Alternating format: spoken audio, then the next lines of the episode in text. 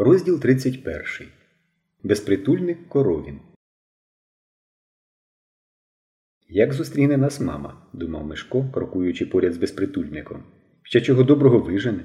Гаразд, що зроблено, те зроблено. Ось і Генка на своїм посту. Він із здивуванням подивився на Мишка і його обірваного супутника. Хлопці в дворі також витріщилися на них. Мишко порахував гроші і віддав їх Славику.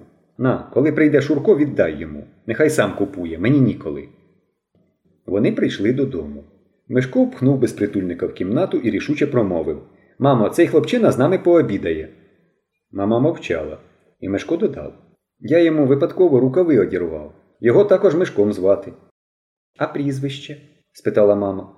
Мишко подивився на безпритульника. Той засопів і поважно промовив Прізвище наше коровін. Ну що ж, зітхнула мама, ідіть хоч умийтеся, товаришу коровін. Мишко пішов з ним на кухню, але особливого бажання вмиватися коровін не виявив, та й відмити його не було ніякої можливості.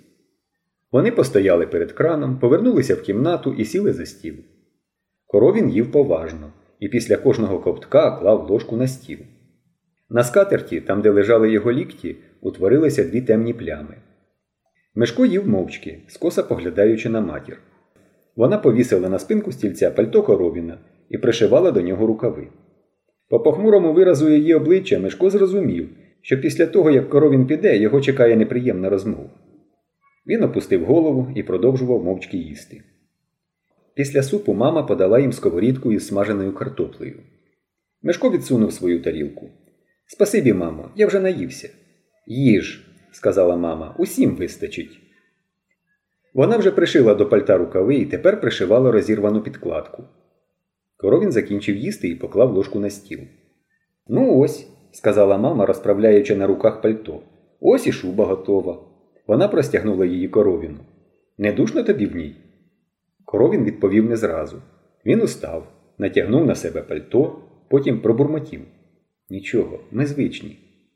А рідні в тебе є? Коровін мовчав. Мати, батько, є хто небудь? Коровін стояв уже біля самих дверей. Він засопів, але все ж таки знову нічого не сказав. Куди ж він піде? думав Мишко, знову на вулицю. Не дивлячись на маму, він спитав Куди ж ти тепер підеш? Безпритульник здивовано подивився на нього. Потім загорнувся в пальто і, пробурмотівши до свіданіця, вийшов з кімнати. Мешко вийшов слідом за ним. Почекай, тут темно. Він відчинив вхідні двері і випустив коровіна. Так заходь, сказав він уже на прощання. Я завжди дома або в дворі. Безпритульник нічого не відповів і пішов униз по східцях.